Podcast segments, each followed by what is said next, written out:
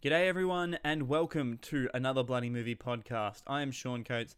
Thank you very much for listening in today to this very special episode. I say that a lot, but this one, I truly mean it this time because I have got to interview Nace Bagai, the director of the documentary Descent, which is now screening as part of the Sydney Film Festival virtual edition, screening now until June 21st. I highly recommend you go rent Descent and also check out a lot of the other films as part of the Documentary Australia Foundation Award program stand and just the rest of the program in general. Head to ondemand.sff.org.au to view the full program and purchase passes and virtual tickets. But now on to Descent. The program synopsis of Descent reads Thrilling, punishing, and beyond treacherous, free diving in freezing water is not for the faint of heart, but for Kiki Bosch, it was a lifesaver. Kiki dives into the world's coldest waters on one breath and without a wetsuit. She's plunged into Finland's frozen lakes and under Greenland's icebergs. Her initiation into this sport began as a search for healing following the debilitating trauma of a sexual assault. After discovering the immense release from freediving, Kiki has traveled far and wide not only to push her physical and psychological limits, but also to inspire others to harness the power of the cold. I had the privilege and pleasure of interviewing the director of Descent, Nace Bagai, earlier today. Nace Bagai, thank you so much for joining me. My pleasure, Sean. So, as I like to ask all the filmmakers that I'm interviewing, uh, especially in this time, how are you coping with isolation and everything that's going on with COVID 19? Especially as someone that's a very outgoing filmmaker who loves, you know, who has a background in underwater filmmaking. How how how are you holding up? Um, it was quite challenging at first, especially because my normal routine of just going for a dive whenever I please was completely thrown out the window. And but after a couple of months, I kind of just got settled into everything and got used to doing a lot of projects at home. And now, even though I'm already an introvert, I'm kind of enjoying the introvert life even more than I did before. All right, and well, speaking of underwater films, uh, your debut feature, Descent. Um, I just want to ask, how did you get involved in this project, and how did you meet the subject of your documentary, Kiki Bosch?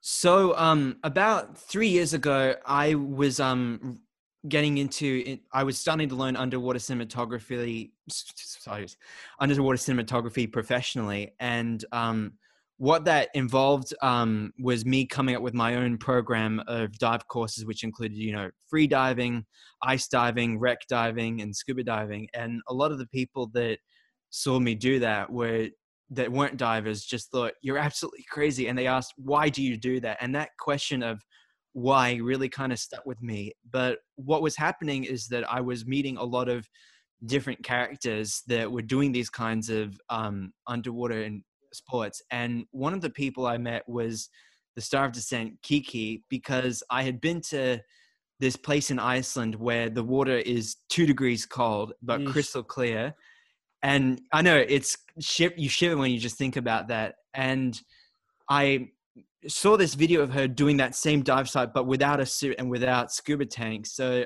because the freediving community is quite um, interconnected across the world, we met up in London and became fast friends. But then it was only a couple of a few months later when she actually revealed that the whole catalyst for her ice freediving journey was the fact that she had been raped when she was 20 years old and the the ice was basically the place where she could find um, peace and really rejuvenate herself. And as a filmmaker and a diver i just immediately thought that's a story that i want to tell. And although there were all these other characters that were interesting i felt like that if i had to make one into a feature film i would pick kiki's story Certainly, and you said that this. You were saying just before we recorded that this uh, documentary is is one part of a of a larger series of people who do professional ice free diving or these sorts of incredible. So yeah, basically the concept that I would love to make into a larger documentary series is about the psychology of people who specialize in challenging underwater environments, like cave divers and shark divers, competitive free divers, and I'm very lucky that I've managed to contact all the characters and that they've um, signed on to do it. So now it's just a waiting game to actually make the series happen. Yeah, I guess COVID didn't really help that at all. No, not at all. It just exacerbated the whole thing. I mean, just watching uh, like these incredible feats of both, you know, of physical and I guess psychological, like just these incredible feats that she's able to, to do. Um, it's just what kind, especially with you shooting that um, and like preparing to shoot that, like what goes into that and what sort of precautions uh, are put in place to make sure that everything goes well and that because it this is a kind of very treacherous and dangerous activity where even the slightest mishap could be fatal.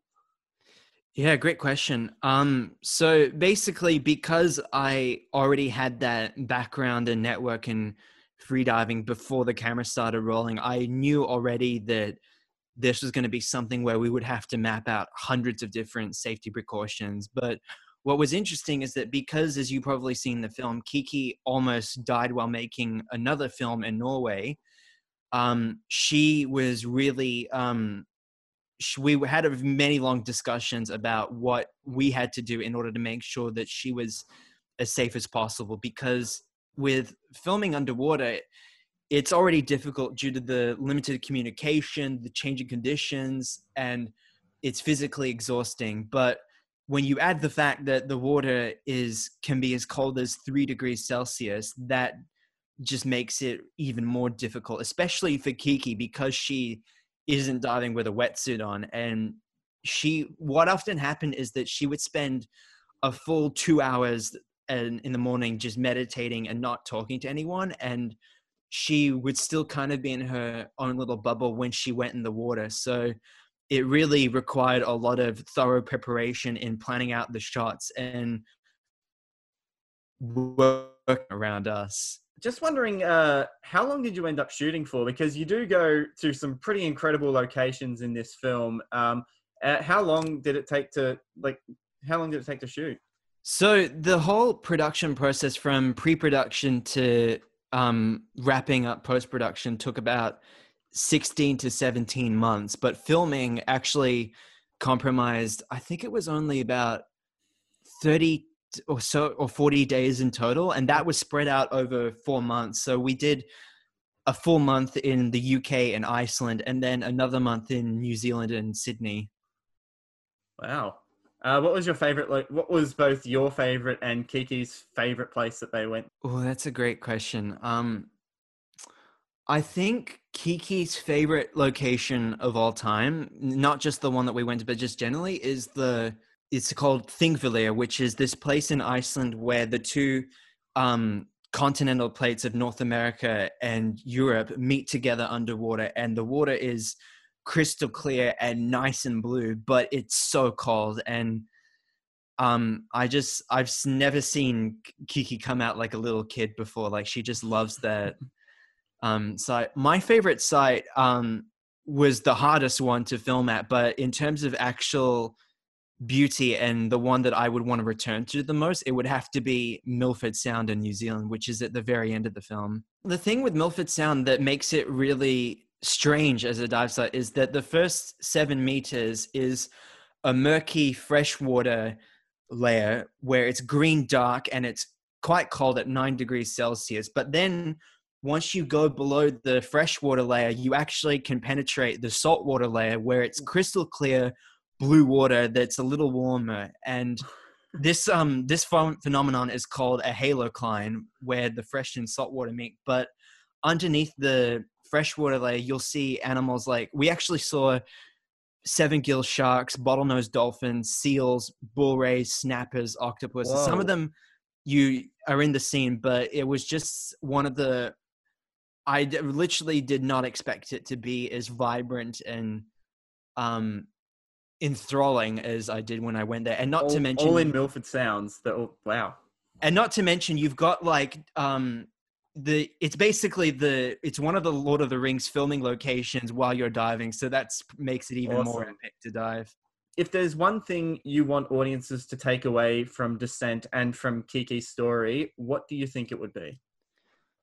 Ooh, that's a really hard question. I think if I had to pick one thing, it would be um, Kiki's story really shows us how we, if you are dealt a bad hand, you um, it's how you get back up and how you, that defines you, and that um, everyone can will find their calm some way or another. It doesn't necessarily have to be torturous ice free diving in minus three degree water, but I think it, the film inspires people to find that kind of connection.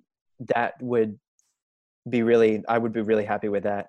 Yeah, well, especially I think the point you make at the end of the documentary is that uh, even though like it's not yeah it's not necessarily about like just you know these incredibly harsh like physical like endurance tests that are seemingly impossible it's about that connection with the water and you know like finding i guess peace. And i think that's that that's a pretty like beautiful point that you make in the film.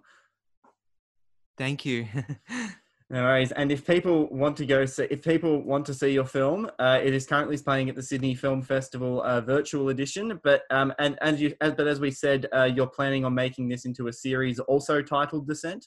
Yeah. So if you want to see more updates, follow um, either the website descentproject.com or this Instagram handle, which is Descent Project as well. And if you want to um, see some of my underwater work outside of the project, that's just at Nace Bagai on Instagram. Yeah, make sure you check that out. The film looks incredible too.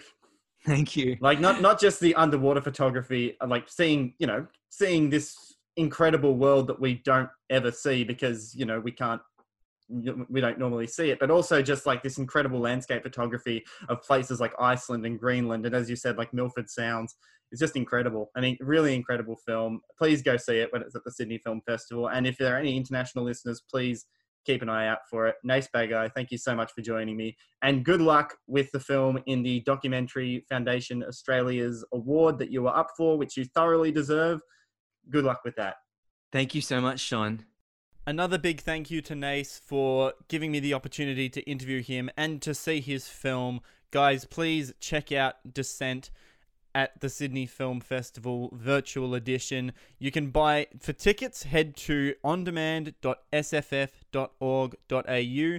To rent an individual feature, to rent Descent, that will set you back $14, but I think that is highly worth it. Or if you want to check out all of the other films in the running for the Documentary Australia Foundation Award for Australian Documentaries, that will give you of 10 films for just $99. Now, I think that is some pretty great value. Or if you want a little bit more than that, if you want to check out some of the Voices of Women in Film package from Europe, that's 10 films there. If you want to check out the package of short films, there is so much you can check out, and the there is a full festival package available that gets you everything for just $199. I think that is some incredible value there.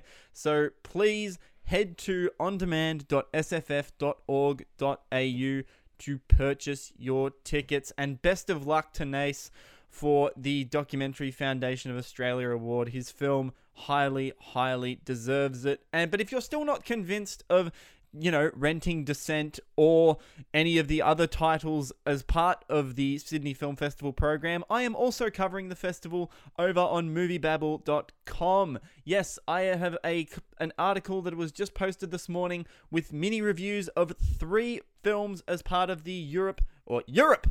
There is an exclamation point there. Europe Voices of Women in Film program strand including Sea Fever, Force of Habit, and Charter all available on moviebabble.com. My second article covering the documentaries, including my written review for Descent, along with the other Australian documentary Our Law and, a, and the Estonian documentary A Year Full of Drama, will all be coming to Movie Babble very shortly.